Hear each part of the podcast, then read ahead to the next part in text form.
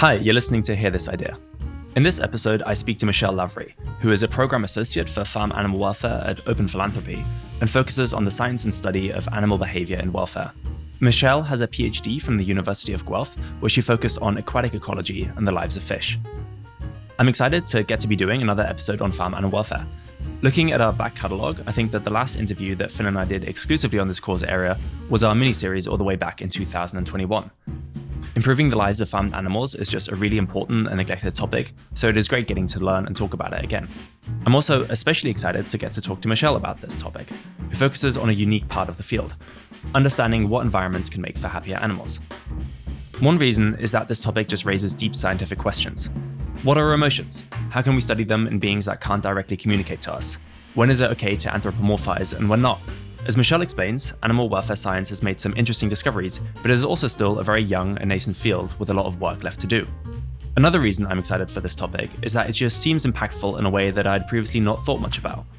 Whilst many people might intuitively feel that many farmed animal practices are deeply horrible, like beak cutting and battery cages, Michelle emphasizes that it's still critical to collect rigorous and impartial scientific evidence on these. Getting companies to change their practices, either directly or via policy, still often relies on being able to make a strong cost benefit argument. So, having evidence as to what these costs and benefits are can be really useful, and Michelle walks us through some recent examples of how these studies have been used. There is so much more important animal advocacy work to learn about, far more than Finn and I can cover in our show. Thus, if you find this episode particularly interesting, I strongly suggest you check out the podcast How I Learned to Love Shrimp, it is hosted by Amy Odene and James Ozden, and they've had some great episodes so far, ranging from talking to the former president of the Humane League to the current work being done in Africa to wild animal suffering. Hear This Idea was privileged to help them set up earlier this year, which is to say that if you like our show, you'll probably like theirs too. Uh, we're going to release one of their episodes in our own feed uh, shortly after this, and we invite you to check them out. But first, here's Michelle Lavery. I'm Michelle Lavery, and um, I'm an animal welfare scientist working with Open Philanthropy's Farm Animal Welfare team on trying to fund good, useful scientific research and technology development that improves animal welfare. Awesome. And is there any question in particular that you're currently stuck on? I mean, there's a few.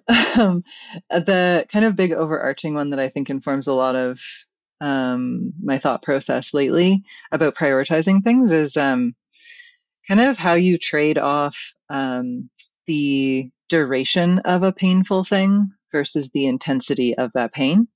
Um, so, for like the question of would you rather have like a low level annoying pain for your entire life or one day of absolute excruciating nonsense?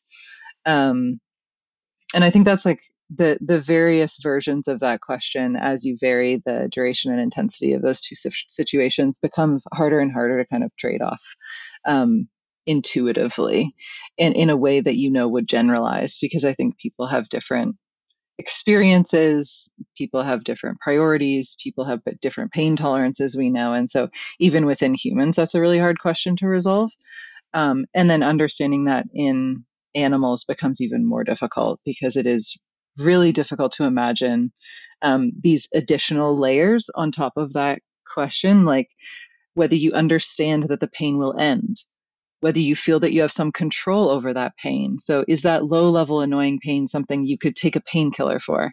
Does the animal know that it can do that?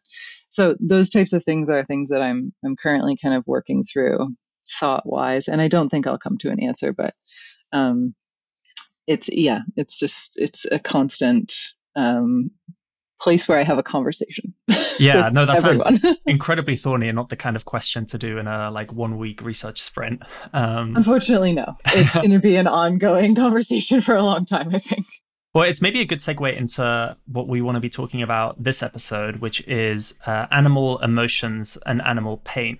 So I was wondering if we could maybe start by framing how those two topics are distinct from other terms that I often hear, which are animal weights and sentience one thing to to note as distinct is that you can kind of think of them as two two separate like correction factors almost if you're maybe making a calculation of like the overall intervention you're looking at or the overall thing you want to prioritize or your cause or whatever um, so you might look at a certain intervention and want to know what does the science of animal emotion tell me about how much of a welfare improvement this intervention will give to each animal?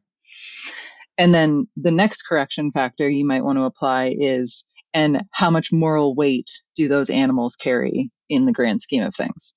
Um, and so I think that the kind of science of animal emotion, animal welfare science really gets at that, that first piece of like, what does this intervention do for the animal? How does this improve things for them? What's their baseline starting point, and what would this intervention kind of give them versus the, the moral weights is much more kind of like weighing this against other causes. How much will this be worth in terms of moral concern?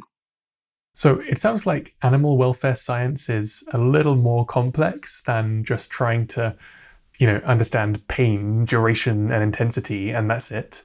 Mm-hmm. Uh, and if that's right, then I was wondering when that more complex understanding is actually useful once we already have a good idea of just when an animal really dislikes being treated in a particular way.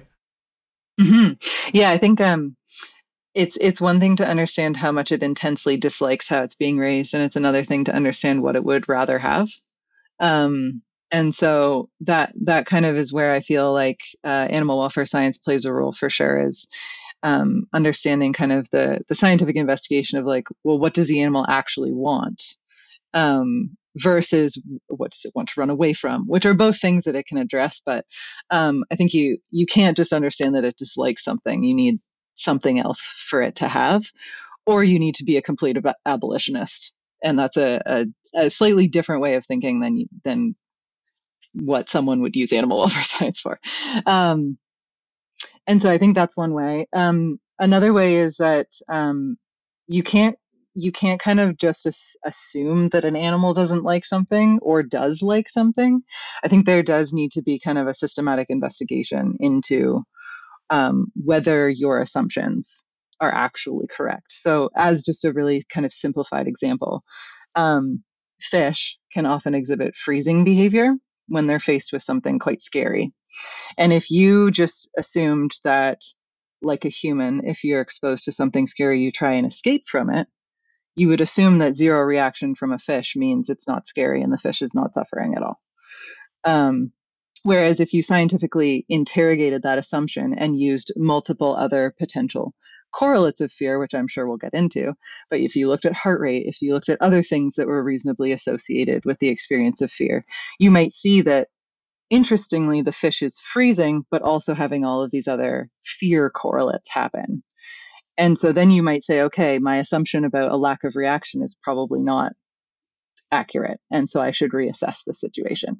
And I think there's lots of cases where that can potentially happen when you're interacting with species that are so different from humans and can't speak to you.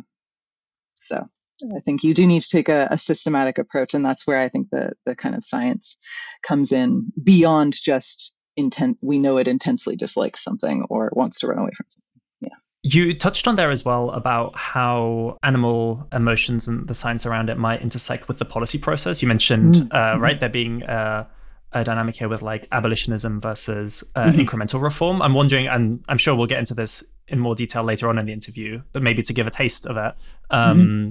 yeah, like what what the what its role in the policy process uh, here is. So I think there is um, an important intersection in the sense that you want whatever policy you're pushing for or however an industry is regulated to actually result in an improvement in animal welfare if that's its goal. Um, and you want to know that that improvement in animal welfare is actually replicable and and rigorously discovered.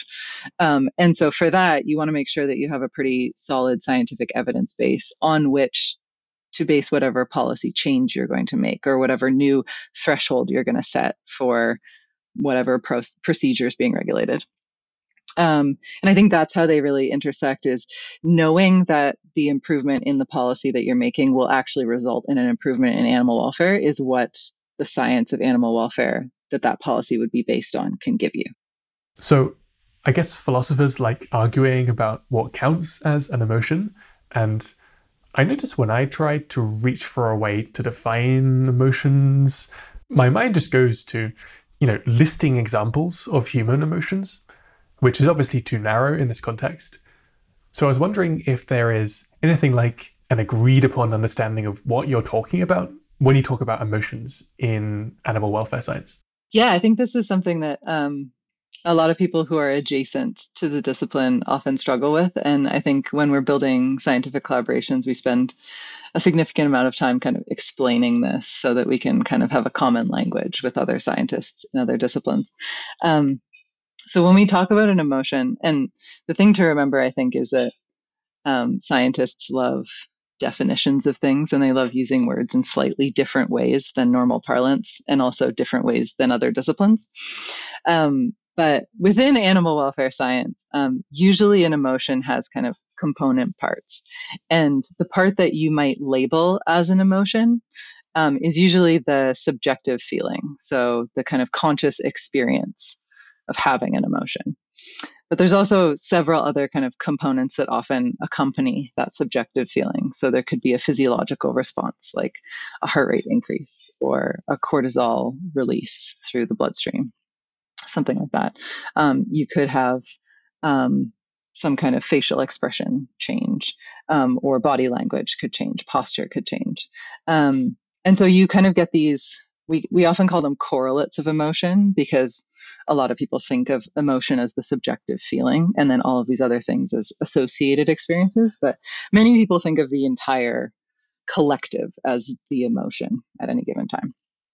Um, and then in terms of what you actually think of as an emotion and how you might assess things, there's a couple different concepts that you can use. There's kind of the modular way of thinking of emotions, which is where you could label them. So things like joy, sadness, um, fear, anger, that kind of stuff, which is a very human way of kind of putting labels on emotions and, and thinking of them as distinct experiences. Um, but there is also what we call kind of the dimensional approach, um, which is where you can almost imagine two axes, right? You have your x axis and your y axis. And along the x axis, you can put valence, so the goodness or badness of a given feeling. And on the y axis, we call it the arousal or the excitement or the kind of activation axis. And that's basically just how, if it causes your heart rate to rise, how high does it rise? How intense is the emotion? How, how much is this kind of um, causing some kind of arousal or activation in the animal or the human. So if you think of those two axes and you want to plot anger, let's say, like really intense rage, you would probably put that in the upper left. So you would have maybe negative valence, high activation. But if you were to plot clinical depression, for example, you might put that in the lower left. You would have bad valence, but very low activation. And similarly, you might have like excitement or anticipation in your upper right, but then you might have contentment or like just general satisfaction in the lower right quadrant. And so that I really like as a as a concept of emotion, and that's the one I've kind of adopted in my scientific work, um, because it it kind of it, I find it can cross barriers that otherwise would require language. Um, so even within kind of human to human comparisons, if you speak a different language, sometimes different cultures that have developed those languages will decide that different experiences deserve labels than maybe people in other cultures. So, for example, there's words in Japanese that don't translate to English that describe very specific emotions. Similarly, there's words in Arabic that do the same thing. Um, and so you can imagine going to animals, you would have potentially even greater differences in terms of the types of emotions that would deserve words versus not. And this kind of dimensional approach gives you a little bit more of a common scale to put things on. Now, there's pros and cons to everything that you do in science, and there's always nuance. Nothing is simple. Um, and one of kind of like the downsides of the dimensional approach is that depending on the intensity and valence of certain experiences, they might actually overlap when in reality they feel very distinct. So, fear and anger, depending on their intensity and valence, could plot exactly on top of each other. Um, when in reality, my reaction to anger is to charge forward, and my reaction to fear is to run very fast away. Um, and so I think like there is nuance to be had in that in that approach as well, and that's why sometimes modular definitions can be useful to use in conjunction with this dimensional approach. I'm curious about this two dimensional approach. Mm. So I guess you have arousal and valence, Mhm. and you're not saying that emotions can be identified with only two factors, but they're clearly two important ones. Um, but I just noticed in my own case, I feel like I can think of emotions where I actually feel confused about where I'd place them, especially on the valence scale. Like it actually just seems ambiguous to me. I don't know, you know, watching a scary film or something. Is that good or bad? And so I was curious just how you think, what methods you use to figure out how to place emotions on those scales. Yeah, I think um, you're getting at an interesting question of kind of like having overlapping emotional experiences and feeling them as one experience. Um, and I think it is really hard to unpick um, psychologically. I think this is one area that animal welfare science hasn't maybe yet made it to. Um, so you can imagine human psychology is a little bit farther down the line um, than animal psychology or the study of animal emotions. Um, but I think that it's a really interesting kind of question. And I think it gets at how complex your emotional experience can be at any given time. And so, kind of even circling back a little bit to the moral weights question, if people are familiar with the Rethink Priorities um, work, they kind of looked at as as kind of their theory for moral concern or or how they were going to get to estimates. The underlying idea was um, that the complexity of your emotional experience could affect how much suffering you could take on at any given time. So, for example, if you could have multiple emotions at once, or if you can understand the concept of time or understand that this was going to be unending suffering, um, those different cognitive capacities that increase the complexity of your experience of the world um, might cause you to deserve more moral concern than something that has a much simpler experience of the world. Um, and I think your question kind of gets at that is like, I don't know if we have a good grip on whether animals have straightforward views of the world or experiences of the world or whether they're incredibly complex, but it's definitely an area that people have started to think about. I think we need a lot more work on it before we fully understand what's going on, but it's definitely a conversation that's being had. Yeah, that's interesting. I guess kind of separating out here intensity and complexity of emotions. If I'm like thinking about this, I could imagine that homesickness is kind of a complex emotion to have because you need to have the concept of a home and then a concept mm-hmm. of sadness and the relation between that. But at least as you framed it with the idea of dimensions, um, nothing in that like uh, you know x-axis y-axis graphs seems to speak to me intuitively that in order to like feel the worst emotions or the most intense emotions i need to have a fundamentally more um, complex or conscious state of mind i'm curious mm-hmm. yeah like to what degree these emotions as especially on this like dimension scale or something correlates in any way with with consciousness the underlying assumption i think to all of this is that to to experience an emotion if in its fullness with that subjective feeling you do require consciousness. Um, so you require sentience which is as i define it the valenced phenomenal consciousness portion. Um, which is like a little bit in the weeds but we can get to that if you would like to get that. Um, but i think so to have a subjective feeling you have to be conscious but then there are shades of sentience. There's shades of consciousness. Like you can have much more complex consciousness. Um, and i think that's that's where we haven't necessarily unpicked everything. We haven't figured out what's going on there. And i think that's that's one of the benefits of the moral weight project from rethink priorities is they really kind of brought that to the forefront as a question. Um, does more complex consciousness um, mean that you have a greater capacity to suffer or is that in fact not true? And i think the dimensional as like the dimensional concept of emotion is very kind of superficial in the sense that it kind of it kind of gets at moment to moment emotional experiences not necessarily these long lasting states like grief for example which requires you to understand that your loved one is never coming back. Um, and I think those types of experiences start to also add potentially multiple more axes like duration, like theory of mind, like social cognition. Um, and I think that's starting to get quite complicated, but I think as a starting point for just understanding like what is bad right now, the dimensional approach can be quite useful, at least for understanding organisms that can't respond to you with language. Yeah. So, one obvious thing I might do to try to figure out what an animal is feeling um, is just to observe its behavior and then compare that behavior to human behavior and draw some inference based on what humans are normally feeling when they behave that way, right? And in that way, I guess I'm literally anthropomorphizing those animals. I guess I want to know, like, when am I allowed to do that? When is it appropriate to anthropomorphize? That's an excellent question. Um, I call it problematic and unproblematic anthropomorphism. Um, but I think I'm just going to back up a little bit and and kind of maybe give a little context on why anthropomorphism sometimes sounds like a dirty word.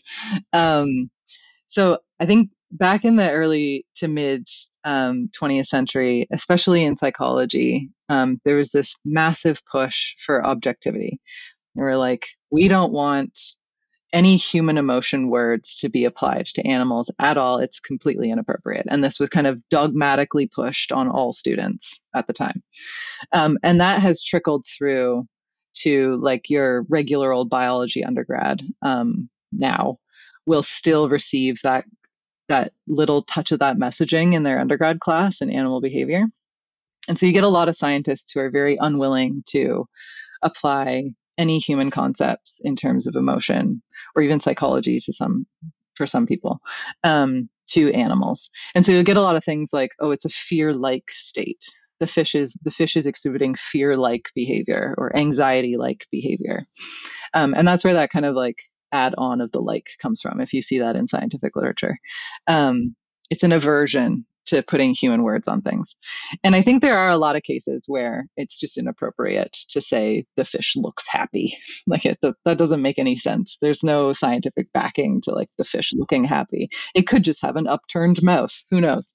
Um, Whereas I think there's some situations where literally all we have is a human concept to go off of. So for something like understanding sentience, even, the only understanding that we have of consciousness in humans is what other people tell us their experiences and what we know of our own. Um, and we're often going on trust when it's human self report. Um, we're just trusting that the other person is indeed conscious and feeding us real information. um, and so, through various scientific experiments, tests we've run in human psychology, we've gotten um, some traits, some cognitive abilities that seem like they're linked to conscious experience of the world and the ability to do that. Um, and from there, we've designed experiments in animals that try and get at the same concept and try and understand whether hu- whether animals are capable of the same thing humans are capable and and require consciousness for and that's kind of where the science of animal sentience is kind of using useful anthropomorphism to make these analogies from humans in terms of their cognitive capabilities and what those might speak to in terms of conscious experience. I guess one kind of silly observation is that it does feel legitimate to infer emotions in other people just based on like comparing their behavior with how I feel when I behave similarly. Mm. And then plus I can tell a story about why that behavior would make sense given how they're feeling. So for instance, you know, maybe Luca is actually seething with rage whenever he smiles.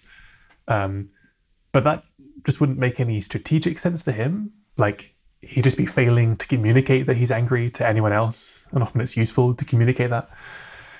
And anyway, so I feel like um, maybe that shows that inferring emotions based on behavior comparisons plus some supporting story is legitimate, at least sometimes. And so, why not extend that to non human animals, which share a large amount in common with us? Maybe that makes sense. I think um, the other thing to keep in mind is um, evolutionary history here. So we have evolved as a social species to understand and communicate via facial expressions, via specific body language. And we're very, very good at it um, because our entire survival has basically relied on our ability to socially cooperate. Um, and so I think the closer an animal is to us in the evolutionary tree and the closer its life history is to us so the more the more social and the more ape it is maybe the more legitimate it is to apply your kind of just run of the mill anthropomorphism to it um, whereas when you get to kind of a solitary carnivore. I just think the evolutionary history is not sufficient to support the analogy. And then take it even farther something that lives in a completely different medium underwater has a nervous system that has eight brains instead of one multiple sucker arms and eyes that evolved separately from our own but to the same end it just seems like we're just too far away for reasonable analogy at that point unless you're looking at very specific analogies with very specific support for them. Um, and so in that case, I start getting pretty skeptical of like happy looking octopi. So, yeah, yeah. I guess there are all these examples of even people who raised some animal for many years, mm-hmm. even primates. Yeah. Who just catastrophically misinterpreted that animal's behavior. Yeah. Often, I guess, with pretty dire consequences. Yeah, absolutely. And I think that that comes from misreading evolutionary cues in history. So a lot of primates are are genetically quite close to us, but in terms of social evolution are completely different. Signals are completely different, social structures are different. And that that can often cause that kind of misreading to happen. Is just the the the history and the and the way that they have evolved to act and to interact with each other is just different enough from humans that the analogy falls apart. One more potentially stupid thing I kind of want to note here is so if you take dogs as an example, mm-hmm. it totally seems like they can reliably, accurately tell how humans are feeling, at least their owners, in ways that we can just verify, right? And, you know, sure, maybe that's because they've been selected to be especially good at that through breeding. Maybe some of that's through reinforcement as a particular dog learns and you know humans give it feedback. But i guess it shows that at least some kind of like interspecies empathy or sensitivity is possible in principle right? Yeah i think there's there's a lot of um, examples of interspecies cooperation. Um, not necessarily i don't know you can classify it as empathy or not. It's not necessarily my ex my area of expertise but there's definitely interspecies cooperation. There's also a phenomenon called social buffering um, which is somewhat related so it's especially studied in lab rodents um, and it's basically where they'll have a cage mate accompany a mouse or a rat that's receiving a medical procedure like a surgery or something something stressful um, and the presence of a non-stressed cage mate will cause the stress reaction in the treated individual to be significantly lower than it would be if it was alone um, so yet another kind of potential um, oftentimes people will call it like emotional contagion um, where it's this like non-stressed individual is keeping the stress re- reaction low or similarly there will be one incredibly stressed or injured individual in a herd or a shoal and everyone will become scared. Um, and so i think if if you define empathy in a certain way and you operationalize it in a certain way that could potentially be evidence in support of it. Your dog example is is a good one. I think my skeptical reaction is that we've bred them to be very good at reading us. Um, and so that's not necessarily a natural ability. That might be something that they've developed out of like a, a domestication survival kind of situation. Like, yeah, I guess if it's super artificial, then we can't really generalize from it. Yeah. Yeah, it could be, but it's not necessarily not um, an example of interspecies empathy. It's just that it might not have just naturally evolved on its own. Yeah, maybe thinking a bit more about um, evolutionary reasoning and how we can use it to better understand animals in a farmed animal welfare mm-hmm. context. Mm-hmm. Can you maybe, yeah, give some examples? Yeah, sure. Um, yeah, so at, as must be obvious to everyone, um, farmed animals came from somewhere. Um, we domesticated them from wild animals. So chickens, for example, are um, bred from wild jungle fowl, um, which are native to the African continent. Um, and I think one thing that's quite interesting as an example of kind of a sustained evolved drive for a specific behavior that now no longer really serves a purpose in captivity is dust bathing. So um, chickens and red junglefowl, wild junglefowl, um, have this incredible urge to roll around in dust. Um, they are highly motivated to do it. They'll give up food to do it they'll push weighted doors to do it they just they really want a dust bath in their environment um, and there's a bunch of hypothesized reasons as to why they want to dust bathe. There's ideas about it keeping parasite loads low, keeping feathers clean, um, that kind of thing.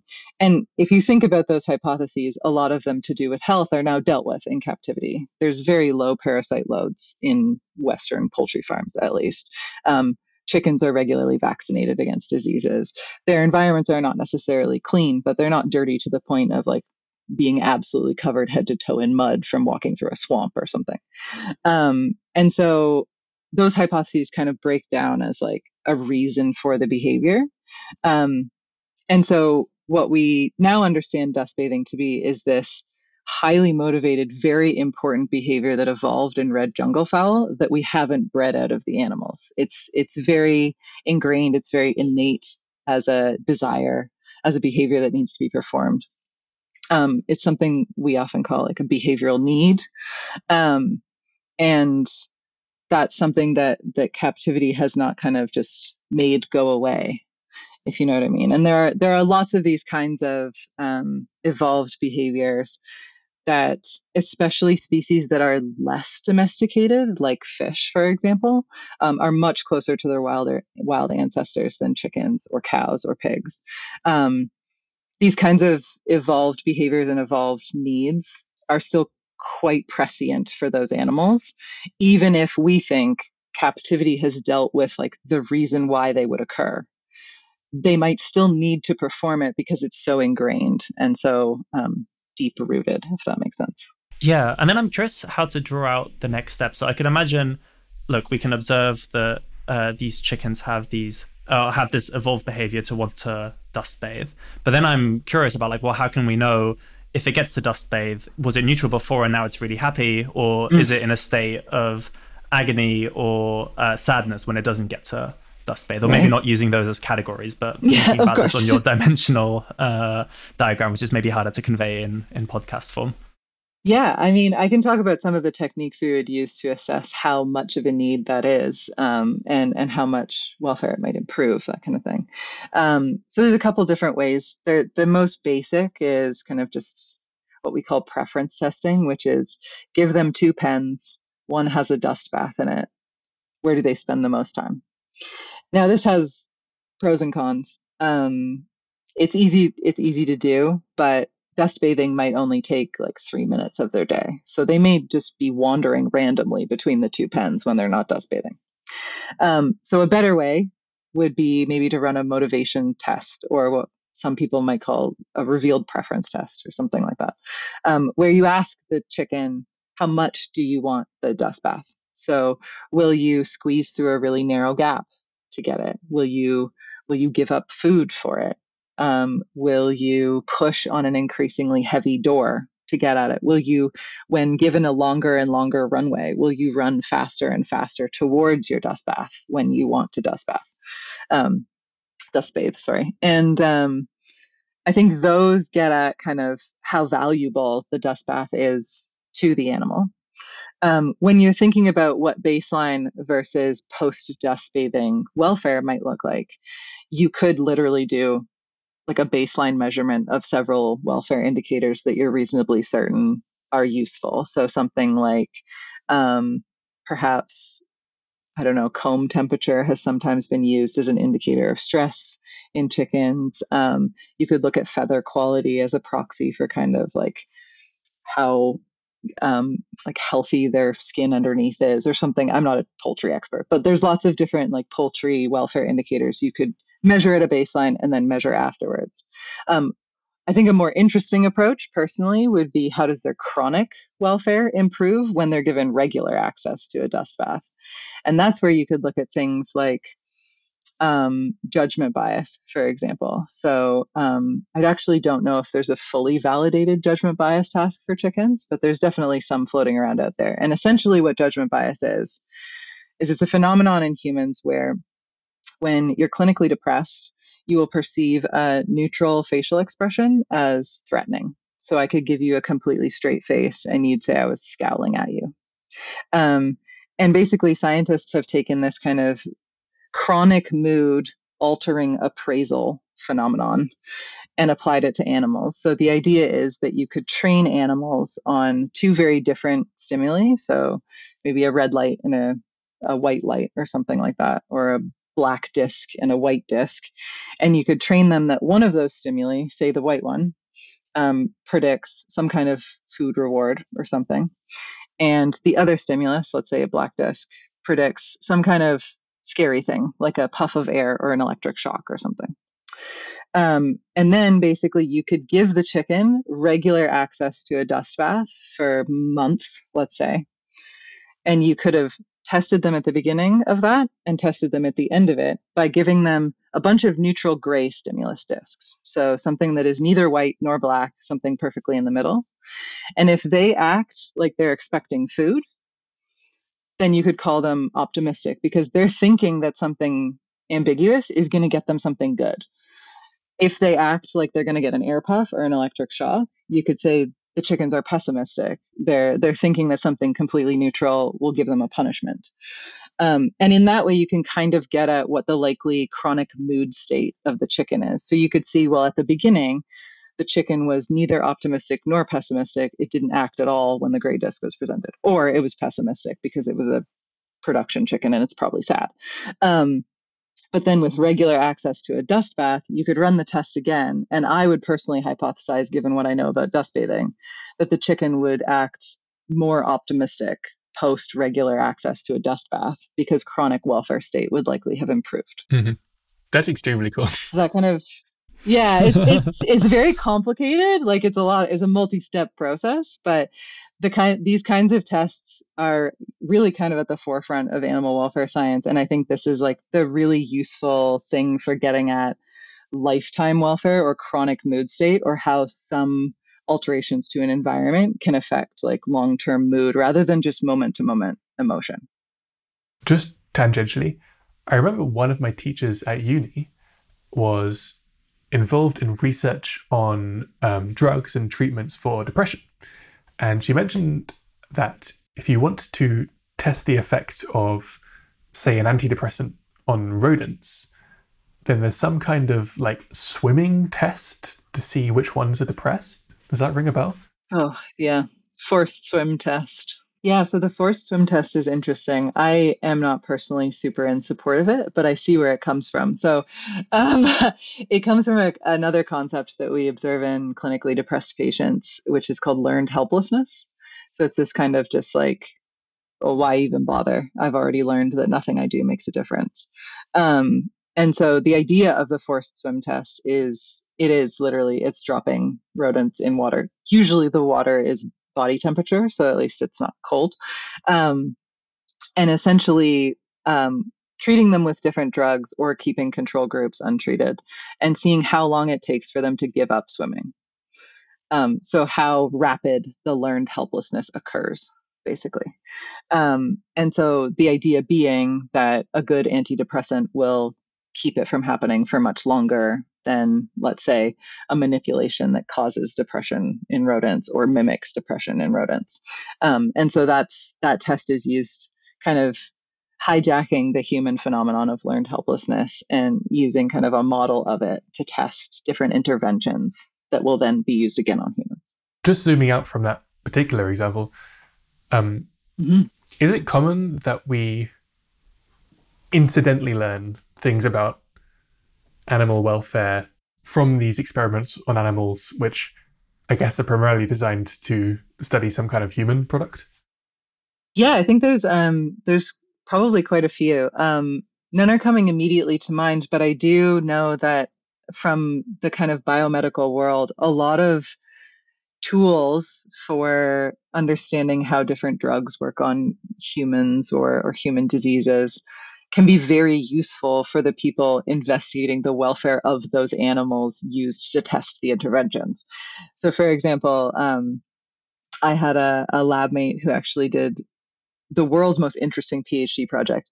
Basically, um, lab rodents are typically caged in in essentially a small plastic shoebox with very minimal substrate, food, maybe some nesting material, depending on the country. Um, I think Europe is better than North America, but I'm not entirely certain of that. Um, and then y- you can also give them big enriched cages with hammocks and ramps and things. And there's lots of evidence to support that they really are motivated to to get those things to to interact with them. They want them in their environment. And so you can reasonably assume that the welfare of the rodents in enriched cages is probably better than the ones in barren cages. And there's also lots of evidence to suggest that like stress relevant disease outcomes are worse for the rodents in standard cages versus enriched ones. Um, and so this lab mate of mine um, actually tried to diagnose clinical depression in standard housed lab rodents using a lot of the tools that human depression research uses to test antidepressants. And so essentially, what she did was take the DSM 5 criteria for um, diagnosing clinical depression in humans and tried to find analogous tests in rodents for each of each of the testable criteria. So some things you can't test, like suicidal ideation, is just not something you can get at in a rodent. But things like anhedonia, which is the loss of desire for pleasurable things, you can test. There is a test for that. And so she was actually kind of like hijacking the things we use to test antidepressants essentially um, to try and then diagnose the test subjects themselves with clinical depression. Um, and so it was really, really interesting. I think ultimately she did not diagnose them with clinical depression, but she diagnosed them with uh, something along the lines of dysphoria, which is like a gentler version of clinical depression, um, but still diagnosable, which is pretty wild. But that's kind of a, an interesting example of where you can use what biomed has developed to then understand things about the animals themselves as well. That's cool. And I guess also that's partly validated by this fact that you can figure out whether animals are depressed um, by using these manipulations, which we know work on humans to induce or alleviate depression in order to get a sense of how animals behave when they're depressed. And then that might include behaviors which we don't normally associate with depression in humans. Um, yeah, cool. Yeah, one question I had here was you know, when people talk about farmed animal welfare, there are just some very obvious harms from, say, physical pain or really acute stress. But I wonder if there are also signs of really significant harms in the form of I guess, a wider array of psychological issues. So, say, depression or fear or something else. Yeah, I think that's very scientifically plausible. Um, whether we will have useful and tractable interventions for dealing with those psychological disorders is where I think a lot of the questions for me come up. Um, so, for example, with a painful procedure um, causes acute pain and acute stress. Um, that is something where a tractable, I could see several tractable interventions potentially being useful. So, for example, the EU requires um, sedation and painkillers during surgical castration for boars. Um, they require anesthetic or painkillers for beak trimming in chickens, um, and on and on. Disbudding for cows, that kind of thing. Um, and that's something where you can you can write that easily into policy. Well, easily being debatable, but you can write that into policy. That can be a requirement, and the dose can be very obviously written out in a guide, and a veterinarian can easily sign off on it. And ultimately, your big question there is can can they afford to buy the painkillers? Um, whereas treating something like depression in a in a farm animal, while I agree that it could potentially be over the longer term far more impactful on welfare than an acute pain from a beak trim, let's say. Um, I think it's it's harder for me to think of things that we have on hand right now that are ready to go that could actually influence that in a farm setting other than banning cages for layer hens, banning gestation crates for pigs. Um, and and pushing for slower growing broiler breeds, which we those are three major things we're we're already pushing for. Um, and so I think like there are things we're already pushing for for other reasons um, that could address these, but in terms of actually like treating animals with Prozac, for example, is scientifically technically possible. Like you could do it, but I just don't see how it would be tractable from both a public perception and economic point of view. Yeah, well, maybe sticking then uh, with things that are tractable in the like near term mm. horizon, or perhaps had already uh, occurred. I'm curious if you can give uh, an example or walk us through one of the stories of where studies like these, so looking into animal emotions and uh, animal pain, have been important and critical for reforming uh, mm-hmm. and incrementally improving the lives of farmed animals. Yeah, there's a couple. Um, so a really old one, I guess, is um, I was talking about really simple preference tests earlier. So just literally giving like two pens, one has a dust bath, right? Um, so one issue that was addressed a while ago was ammonia concentrations in barns. Um, so chickens produce nitrogenous waste, it releases ammonia into the air, and ammonia is not pleasant. It causes eye irritation and um, tracheal and esophageal irritation in humans. Um, it can cause breathing problems if you're exposed to it for long enough in high enough concentrations. And so you can assume, given the physiology of chickens, like in their trachea is not that different from humans. Like we're not talking about different chemistry here. Um, ammonia is probably also irritating them. And so basically, um, what was done was a series of preference tests, essentially, where they gave a couple different compartments to chickens and they held those compartments at different um, ammonia concentrations. And they just looked at where the chickens prefer to go. And rather unsurprisingly, to be honest, the chickens by far preferred to spend a lot more time in the compartment with the lowest ammonia concentration they were offered. Um, and so essentially, these studies were kind of like underpinning an assumption that was probably reasonable to make in the first place, but they were cited in policy um, where thresholds for ammonia concentrations were set. And so there was, again, some pushback from industry in the sense. So the it's not like we're taking the science at face value and just writing it into a policy. There's always like a give and take because to lower the ammonia concentration, industry has to install air purification systems or better ventilation systems, and that comes at a cost. So, ammonia concentrations are not exactly where the science says they should be, but they're definitely lower than they used to be because that science demonstrates it's better for the chickens. Right. So, should I imagine that animal advocacy groups are the ones who are you know funding or, or, doing these studies themselves to then take to policymakers or should i imagine that policymakers uh, you know, are reforming this law or this regulation and are then looking towards science to fund themselves to help arbitrate um, this dispute. Yeah, it's um this is an interesting kind of ecosystem of funding and scientists and scientific freedom and government needs and policy. So backing up quite a bit, um, the discipline of animal welfare science, which is essentially the study of animal motion, um, was kind of prompted by, in the 1960s, the publication of the Brambell Report in the UK, which was essentially factory farming is getting really big and really important. And we have not considered the lives of the animals in the factory farms. We should probably do that. And the UK government said, wow, thanks, Brambell. That, that's, yeah, we probably should.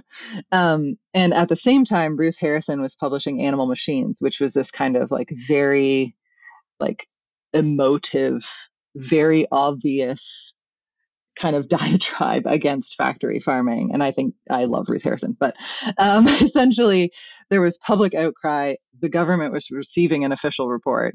Um, and all of a sudden, there was a little bit of research money released. So they started with a few targeted studies to specific scientists. And then slowly, this kind of built momentum into small clusters of people who were calling them anim- calling themselves animal welfare scientists in the UK.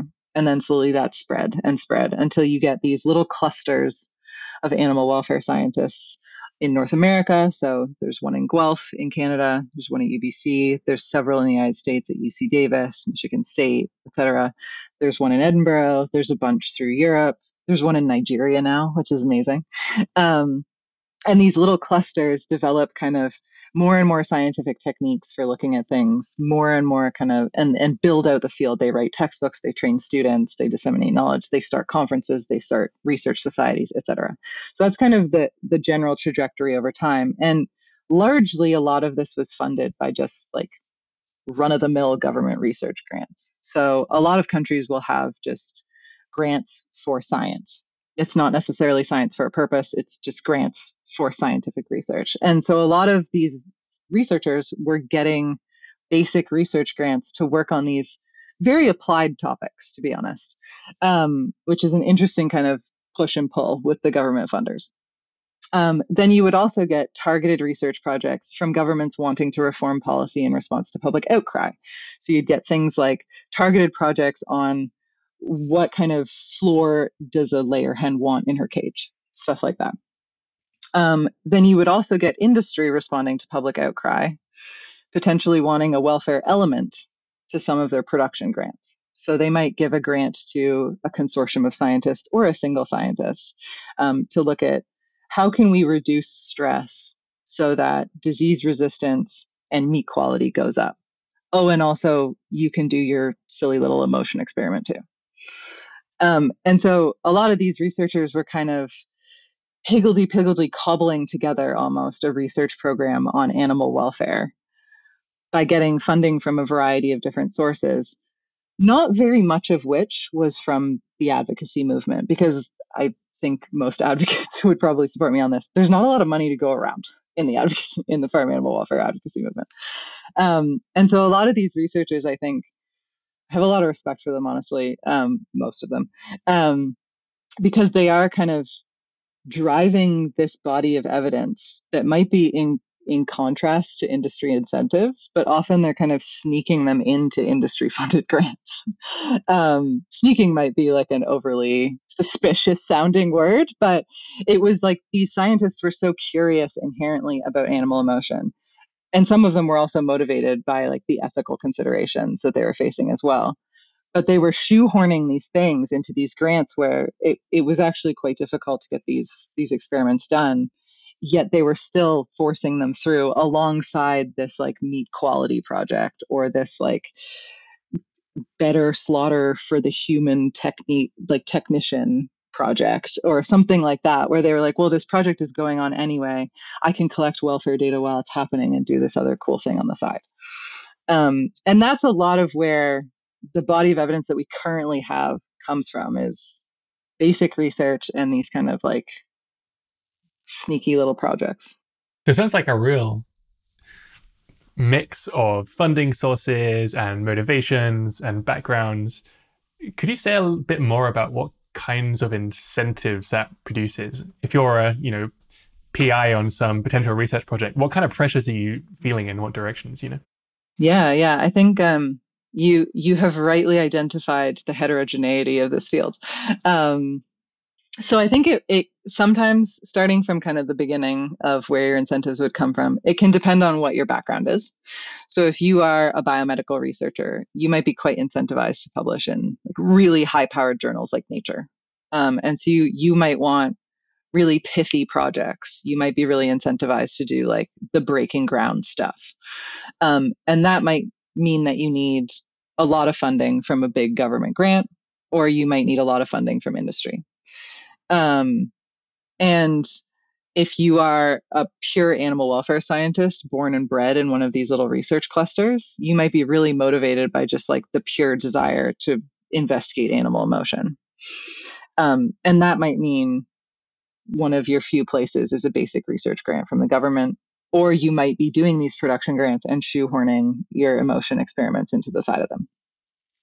Um, if you're funded by industry, um, if you're at a publicly funded institution or like a, an established university, you are largely protected from your funders' desires. Um, so, oftentimes, grant agreements with universities will include clauses that ensure scientific freedom. Um, if you're tenured, the reason tenure exists is so that you can speak out without being fired, for example. Um, and and similarly, there's a lot of mechanisms kind of in the university structure to separate funder from scientists. Um, because scientific integrity and objectivity is is one of the core tenets here, right? However, you have to you have to understand that like if you want a sustained source of funding, there is a degree to which your funder has to be satisfied with your work.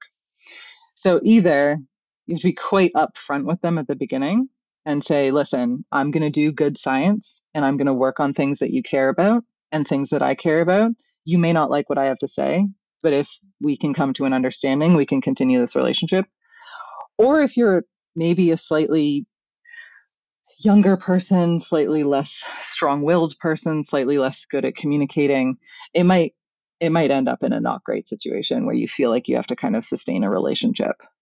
Um, I think that is much harder to actually identify in practice because I think it can be quite subtle when it happens. Um, I don't think it's an outright like, well, now I have to sell out to industry and now my decision's made. Um, but I and I also don't think anyone quite ever gives up their desire to have integrity as a scientist because it's bred into you. Um, but I do think there's there's a push and pull of like you eventually build a lab and you have people relying on you like grad students or research assistants and you feel the need to sustain a funding stream and maybe the thing that you've built for yourself is a relationship with industry. And then that makes it much harder for you maybe instead of affecting the quality of your science that you're doing for industry maybe it just makes it really hard for you to branch out and do the really radical animal emotion research um, or support your colleagues in doing that or publicly call for it for example um, and I think that's one of the pushes and pulls. The other thing is obviously, like I mentioned, with the the kind of person with a biomedical background, everybody everybody in science needs publications to sustain themselves. That is like the currency of the field. Um, and I think that can sometimes get in the way as well, where instead of doing maybe the big hard project that might not pan out in a publishable result, you might need to do smaller things, especially at the beginning of your career, smaller, less impactful things quicker to get your publication record to a place where you have the freedom to maybe take bigger risks in your experiments that might not pan out with anything useful. Yeah, interesting. So we've talked about, I guess, the relationship to academia, government, and industry. Uh, I'm curious if you can speak at all to the relationship of animal welfare science and animal advocacy in particular. Yeah, this is um one that I've kind of interacted with a little bit now in my role with OpenPhil because I interact with a lot more advocates than I used to. Um, and I have so much respect for what they do. Um, I've had a few um, interesting interactions where, I mean, I've just there's there's a, a perception amongst some pieces of the movement that animal welfare scientists is animal welfare science, sorry, is um, kind of apologizing for industry or facilitating industry. Um, and I think there's there's validity to that statement. Like there's definitely some animal welfare research that has maybe just just painted industry in a better light than it should have been.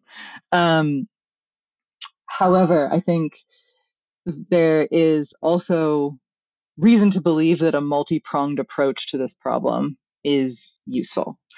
Um, so if you, unless you are an absolute 100% hardcore abolitionist, there are animals suffering right now that need to have better lives. And a lot of the routes to a better life for those animals suffering right now are through evidence based policy. Um, and I think that's where animal welfare science can play a really important role for advocates wanting to push for things like that. Um, and I think also moving forward, there's potential for science to also demonstrate that like alternatives exist. Um, so maybe instead of farming a certain breed of chicken, we should farm a different one.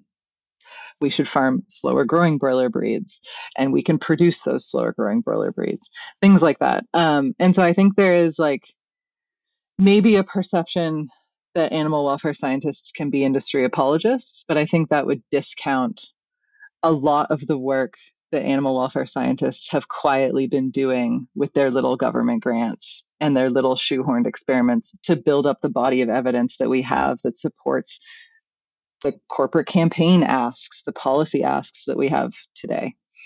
So that's my slightly biased as an animal welfare scientist two cents. Amen. Yeah, one thing I was curious about was when we're talking about animal welfare science or just animal experimentation in general, often this involves inflicting deliberate pain on animals.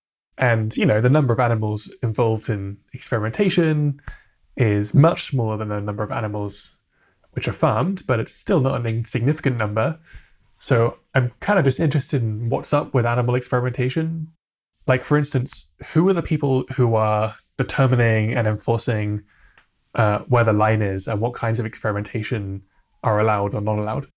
Yeah, yeah. So I think there's um there's a few elements to that question that I'll, I'll kind of address. So in terms of regulation, it depends what type of your facility you're doing your experiments at. So um, publicly funded institutions um, in Canada and the US, which is my area of expertise, I apologize, um, are overseen by kind of committees that do essentially ethical review on the experiment.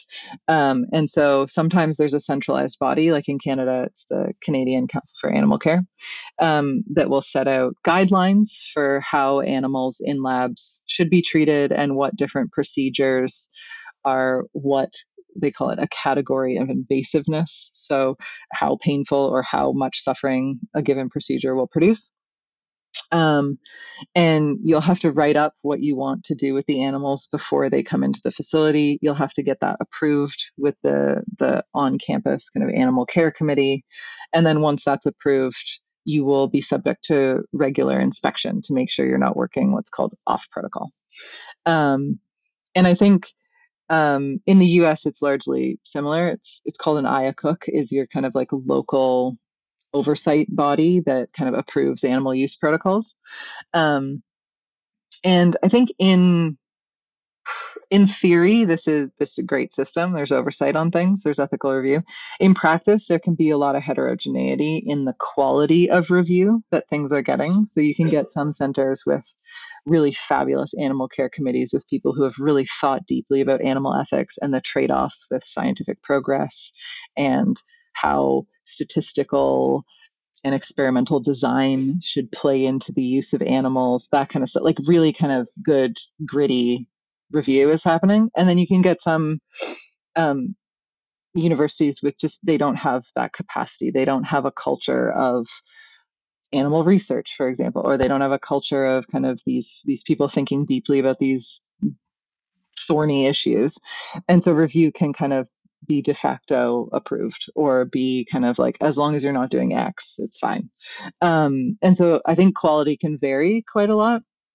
And that's one area I think we could improve is just making that a lot more consistent with maybe kind of a third party college of animal experimenters or something. Um, but in terms of the actual kind of animal welfare science experiments that happen, um, which is kind of an interesting subset of the animal experimentation that happens. I think animal welfare scientists, when they're thinking about doing the experiments, um, are often thinking about it in kind of a utilitarian way where um, you're thinking about potentially inflicting a lot of pain on your control group and testing out your welfare intervention. Um, and then thinking about how if I find that this actually does improve welfare, it could affect these massive numbers of farm animals if written into policy at some point in the future. I think that's often how people in animal welfare science are thinking about their experiments and and the need to potentially cause pain. Um, because I don't think there is an animal welfare scientist who wants to cause pain. You don't go into animal welfare science science thinking, oh, great, now I get to torture animals. Um, usually it's the exact opposite. Um, and so oftentimes you get these thoughtful people thinking about this utilitarian case for their experiments. And then as an additional layer, you often get people who are trying to minimize the harm within the experiment. So, for example, if you're running a cognitive experiment like this judgment bias task I was talking about earlier, um, instead of using an electrical shock as your punisher, you might choose to refine that punishment to an air puff which causes less pain, but still is useful for training the animal. Um, similarly, you could also if if it doesn't affect the design of your experiment and the validity of your outcome, you could choose to keep your animals in enriched environments instead of barren ones. Um, you could choose to give them a dust bath if they wouldn't otherwise have one. Um, and so there's certain like depending on the nuance of your experiment, there's certain ways you can kind of refine the actual experiment you're doing as well to make sure it's still in line with your personal ethics. Yeah, I'm curious to whatever degree you might be able to uh, comment or like have an insight here, get a better sense of like what the demographics of like mm. animal scientists look like. You mentioned that it's very heterogeneous, but I'm curious, even in rough guesses or something, if you were to compare how many people are say vegetarian or vegan or some otherwise you know public commitment uh, towards um, combating um, farmed animals, um, yeah, like how scientists here might stack up compared to the general population of the country they're living in. Yeah, I think um, I think the word that I would pick out there is public because I think there are it from personal relationships in this field.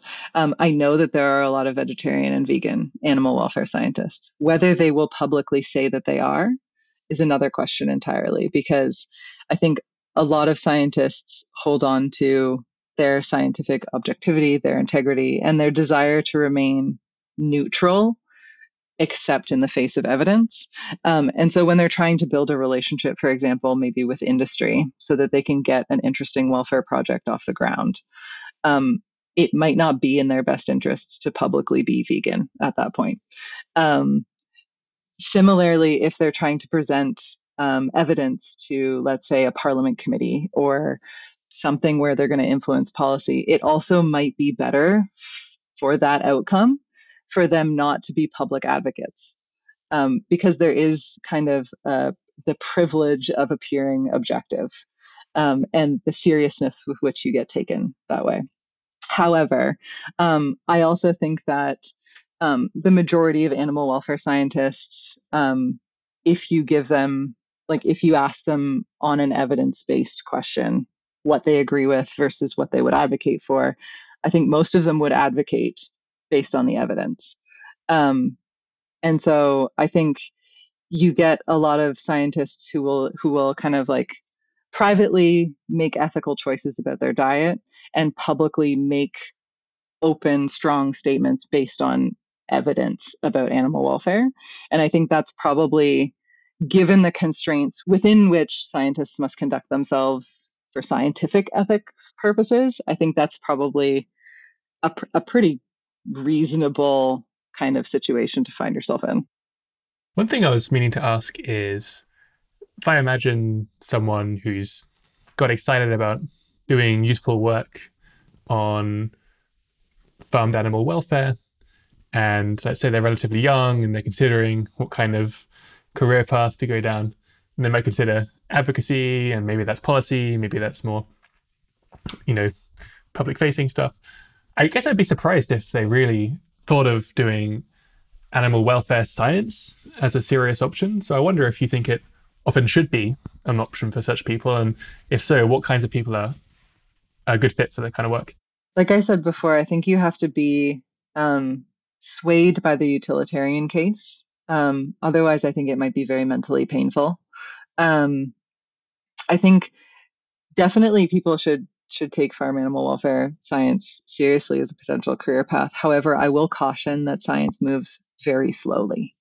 Um, so, for impact to come from the work that you do, um, will take at least probably a decade because to be honest, you don't want a policy change based on one paper. You want a policy change based on a critical mass of replication. Um, and so I think that if you are looking for, like, if you are primarily motivated by rapid welfare improvements for farm animals, I think that farm animal welfare science, like the actual research element of it, might be difficult to swallow as a career path because it does take many years. It takes a lot of money. Um, it takes a big investment, and it also takes a long time to see return on that investment if that's your primary motivation.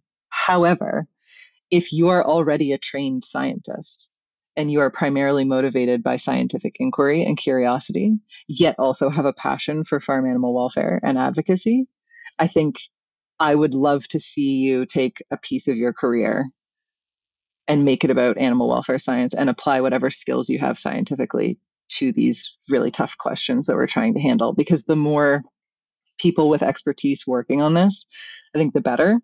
Um, however, I think I would just caution a young person who is potentially highly idealistic and wanting to really see big changes. Um, I, I don't think you would get that from farm animal welfare science unless you were like 30 people at once and then you all just kind of swamped the field. um, unfortunately, if I'm speaking directly to one person, though, you are only one person still. You are not 30 digital minds. So just slow, slow your roll. I, I guess I'm curious then. So, for the scientist who is thinking about transitioning or putting part of their career uh, into this field, um, you mentioned that this is often a very utilitarian calculation, and it feels especially important to really consider whether the expected benefits here might be worth um, the cost that you would incur when viewing this through the ultimate goal of influencing policy or improving animal welfare down the line, what are the types of questions and the types of policy windows to look out for or to kind of imagine of like how this, yeah, like might pay out? Yeah, I think that's a great question. So, um, I think you're you're kind of getting maybe a lot of scientists um, often focus primarily and rightfully so on the science and and publish their work and then that's kind of where it ends. Um, and i really love when scientists think a little bit farther down the line and i would love to help them think farther down the line and i think there are also lots of advocacy organizations that would like to kind of pull them a little farther down the path to impact as it were. Um, and so i would really encourage interaction with um, people like compassion in world farming eurogroup for animals. Lately they've been really good about thinking about how gaps in evidence are influencing what they can and can't push for policy wise. Um, I think scientific engagement with those types of advocacy groups is really great for the scientists' understanding of what they should tackle.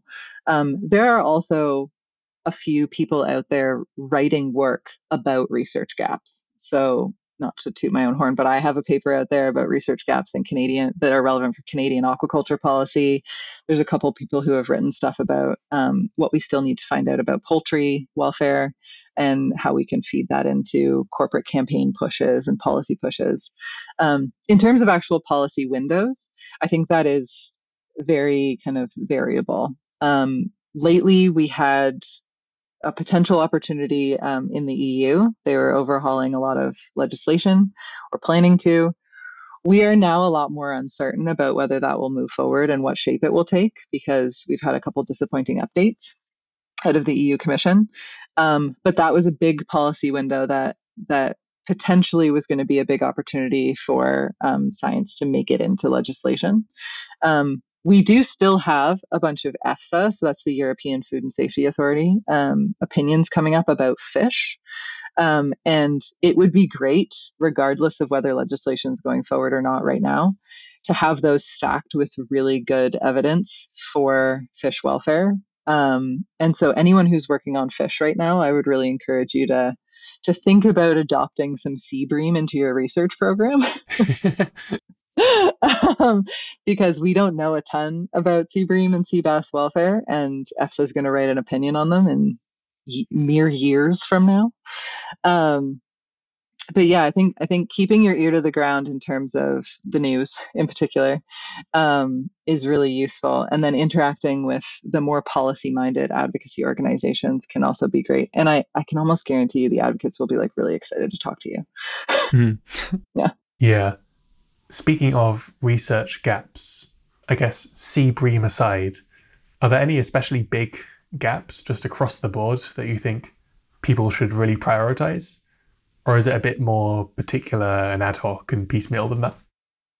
Um, yeah, I think um, there's there's one that seems to be coming up for a lot a lot of our species and that's stocking densities so that's just how many animals are packed into a given unit of space in a in a system um, so we talk a lot about it in aviary systems for layer hens um, which are what are now predominantly replacing the cage systems um, as we get away from cages Um, in broiler systems, we talk a lot about stocking density, um, and in fish as well. Stocking density is a big um, kind of area of concern for welfare. And I would say in fish, we know the least about it and how it interacts with welfare. Um, but understanding what a good stocking density looks like in a in a welfare lens is probably like a big gap that we have um, roughly across the board, but predominantly for fish. And the reason stocking density can be really important for welfare is because it can affect a couple different things. So it can it can both if your stocking density is too low, it can it can cause anxiety, especially for animals that have evolved to take safety in numbers approaches to anti-predation. Um, and then if it's too high, you can get territorial behavior that causes aggression. You can literally just get animals stepping on each other or just bumping into each other. Um, and you can also get uh, like waste problems, so waste elimination problems. So you can get, for example, in broilers, you can get kind of like hock injuries from constantly stepping in their own feces, um, and then secondary infections that way. For fish, um, if the stocking density is too high, you can often get pockets of really bad water quality where the ammonia is way out of range. Um, and the dissolved oxygen is way too low. Um, and so it, it can be this kind of like multifactorial issue if you interact with farm animal welfare at all, you will hear that term in almost every species you talk about. One thing I'm also curious about is the future of animal welfare science. So, things that come to mind for me, maybe AI could potentially be very useful. Maybe brain imaging is getting especially good. Yeah, wondering if there are any advancements that you're excited about on that front. Yeah, I think um, so to your two suggestions, I think brain imaging has been really interesting um, in understanding brains that are very different from ours. So, for example, fish fish have a very different way of um, kind of developing from just the little embryo tube that they that we all start as. The brain actually folds outwards rather than kind of folding in on itself, which means that different parts of that tube that end up as the brain um, end up in very different places than a mammalian brain. So they don't, for example, have a hippocampus. They don't have like frontal lobes as such. Um, and so we don't know where, which parts of the brain light up or interact or do different things to control different abilities, different experiences, that kind of thing. And so that's been brain imaging, different techniques for brain imaging, both alive and not alive, have been um, really useful for kind of detangling that kind of stuff. Um, AI, I am not, to be honest, well versed enough in AI to understand how it might interact with like the study of animal sentience necessarily, but I can definitely tell you that um, people are using it to um, monitor welfare on farms. So there's lots of algorithms and kind of programs being thought up for particularly picking out lame animals. So looking at kind of like biomechanical markers and then looking at differences in how those track and then identifying, for example, lame cattle that need to be pulled out and treated or lame chickens that potentially um, human eyes would not detect until much later in the progression of lameness. And so I think that's potentially um, a tool that could be useful for catching welfare problems earlier, um, especially ones that are visible, like on a camera observation kind of situation. Yeah. So I guess we've been talking um, a good amount about, uh, you know, potential steps and potential actions from researchers themselves. I'm curious mm-hmm. if you can perhaps briefly also speak to what policymakers or people advocating on behalf of animals should be thinking about, uh, and in particular, how they might be able to better use uh, animal welfare science, uh, yeah, to help uh, improve the, their welfare. There's a, there's a couple things. It's it's a complicated field. Um, and it takes a lot of training to understand the nuance of even just a tiny slice of it. And so I completely understand if it seems like overwhelming to even delve into any of the science behind animal welfare pushes and asks. Um, that being said, um, I think engaging with scientists um, occasionally, like take one for coffee, ask one for a Zoom date, um, and you will probably get a very excited person on the other end of the call who will explain things in much more human terms than what they wrote in their paper. Um, I would also say um, there's a lot of great research seminars online like a lot of us have just like posted talks from virtual conferences in the pandemic just on YouTube for free, um, which is another way where you could get a slightly more palatable taste of animal welfare science than reading kind of the dry literature. Um, I would say that I would encourage a basic understanding of how things get understood in animal welfare science. So, the different kinds of experimental paradigms, um, the different assumptions that things are based on, um, especially in your particular area of advocacy or policy.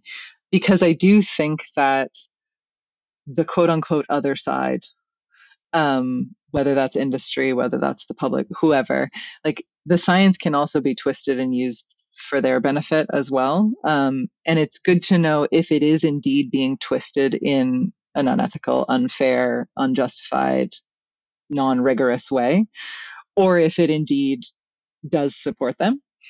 And it's also useful to know the quality of the evidence you're using because if it's bad, it's very easy for you to be attacked on that basis um, and have your argument completely knocked to smithereens.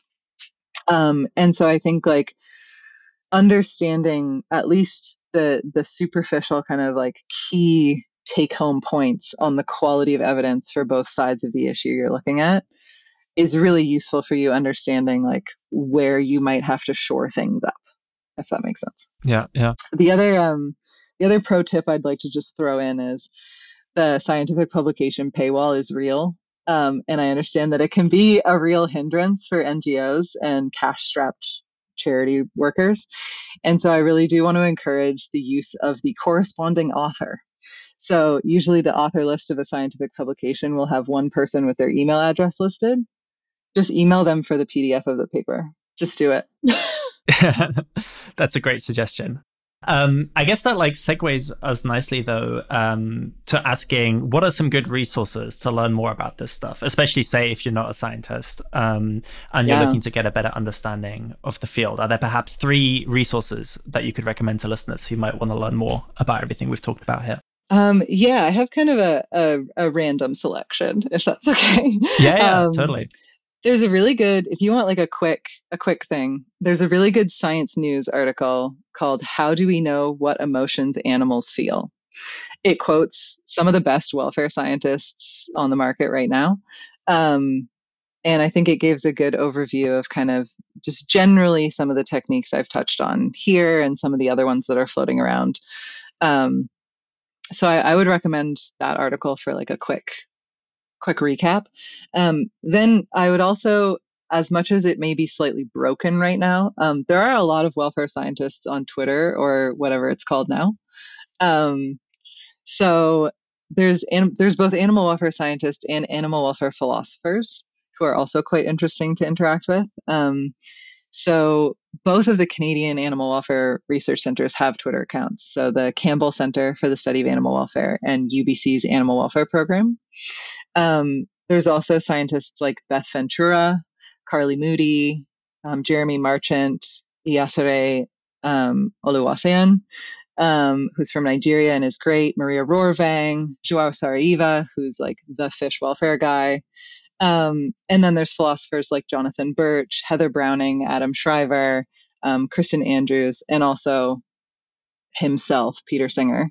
Um, they're all on Twitter and they post great resources. They post interesting takes. They'll do threads every once in a while. They'll post talks they've given at conferences. And so that's a great way to kind of just like see what they're up to and see what they're talking about and and get kind of quick explanations and access to other resources. And then if if you really want more technical detail on the actual like experimental design behind some of this in a pretty digestible way, um, there's a short, small, reasonably sized um, textbook. It's not a textbook. It's just it's a small book by Marian Dawkins. It's called The Science of Animal Welfare: Understanding What Animals Want. And I find her style of writing is quite easy to follow. It's not this kind of dry technical scientific stuff. Um, it's mostly just clear explanations of how you would get at different questions. Nice. And yeah, maybe one thing I'll add in the mix as well, which feel free to endorse or strike, is the Welfare Footprint Project, which I learned through uh, you, but I actually found to be on the more technical side, but still very engaging. And it's got some very great infographics. Um, which I always love. They are great. Yeah. Yeah, I love their tools. You can kind of change different parameters and get different estimates for different things. And I find that really useful for understanding how different parameters that they're kind of using interact with Mm. each other and change.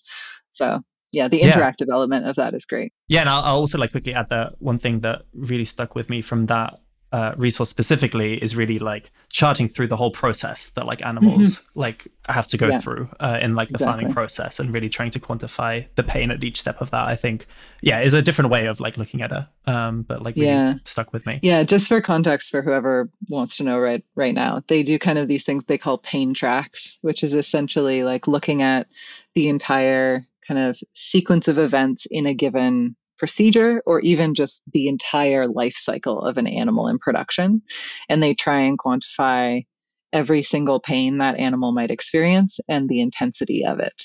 And so it really kind of gives you this like overview look at what the sum total of suffering a pig in production might experience or a layer hen might experience.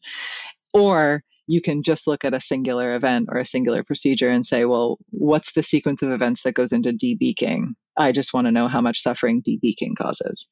Um, yeah, and so I find it it really useful for kind of understanding these like longer term states and longer term like how all the processes might accumulate on top of each other. If that makes sense. Yeah, no, fantastic. And then final question is, yeah, where can people find you and your work online? Um, so I also have a Twitter profile, but I also have um, some open access academic work. You can find me. I have a Google Scholar profile with all my scientific publications there, and um, yeah, the research gaps paper I mentioned is open access there. If anybody cares about salmon aquaculture, there's also a paper on animal sentience in there that I wrote with my PhD supervisor that I is technical, but is one of the things I'm more proud of. Um, but yeah, you can you can find all my publications there. Fantastic. And we'll link to that in the write up. Uh, so then the very last thing to say is Michelle Lavery, thanks so much for coming onto the show. Oh yeah, thank you for having me. It was lovely. That was Michelle Lavery on the science of animal welfare. As always, if you want to learn more, you can read the write up at hearthisidea.com forward slash episodes forward slash Lavery. There you'll find links to all the papers and books referenced throughout our interview, plus a whole lot more. And if you enjoyed this podcast and find it valuable, then one of the best ways to help us out is to write a review on whatever platform you're listening to. You can also give us a shout out on Twitter, or I guess now X, we're at Hear This Idea. We'd also have a short feedback survey, which would only take you somewhere between 5 to 10 minutes to fill out. We read every submission, and as a thank you, you'll also get a free book from us. A big thanks, as always, to our producer, Jason, for editing these episodes, and thanks very much to you for listening.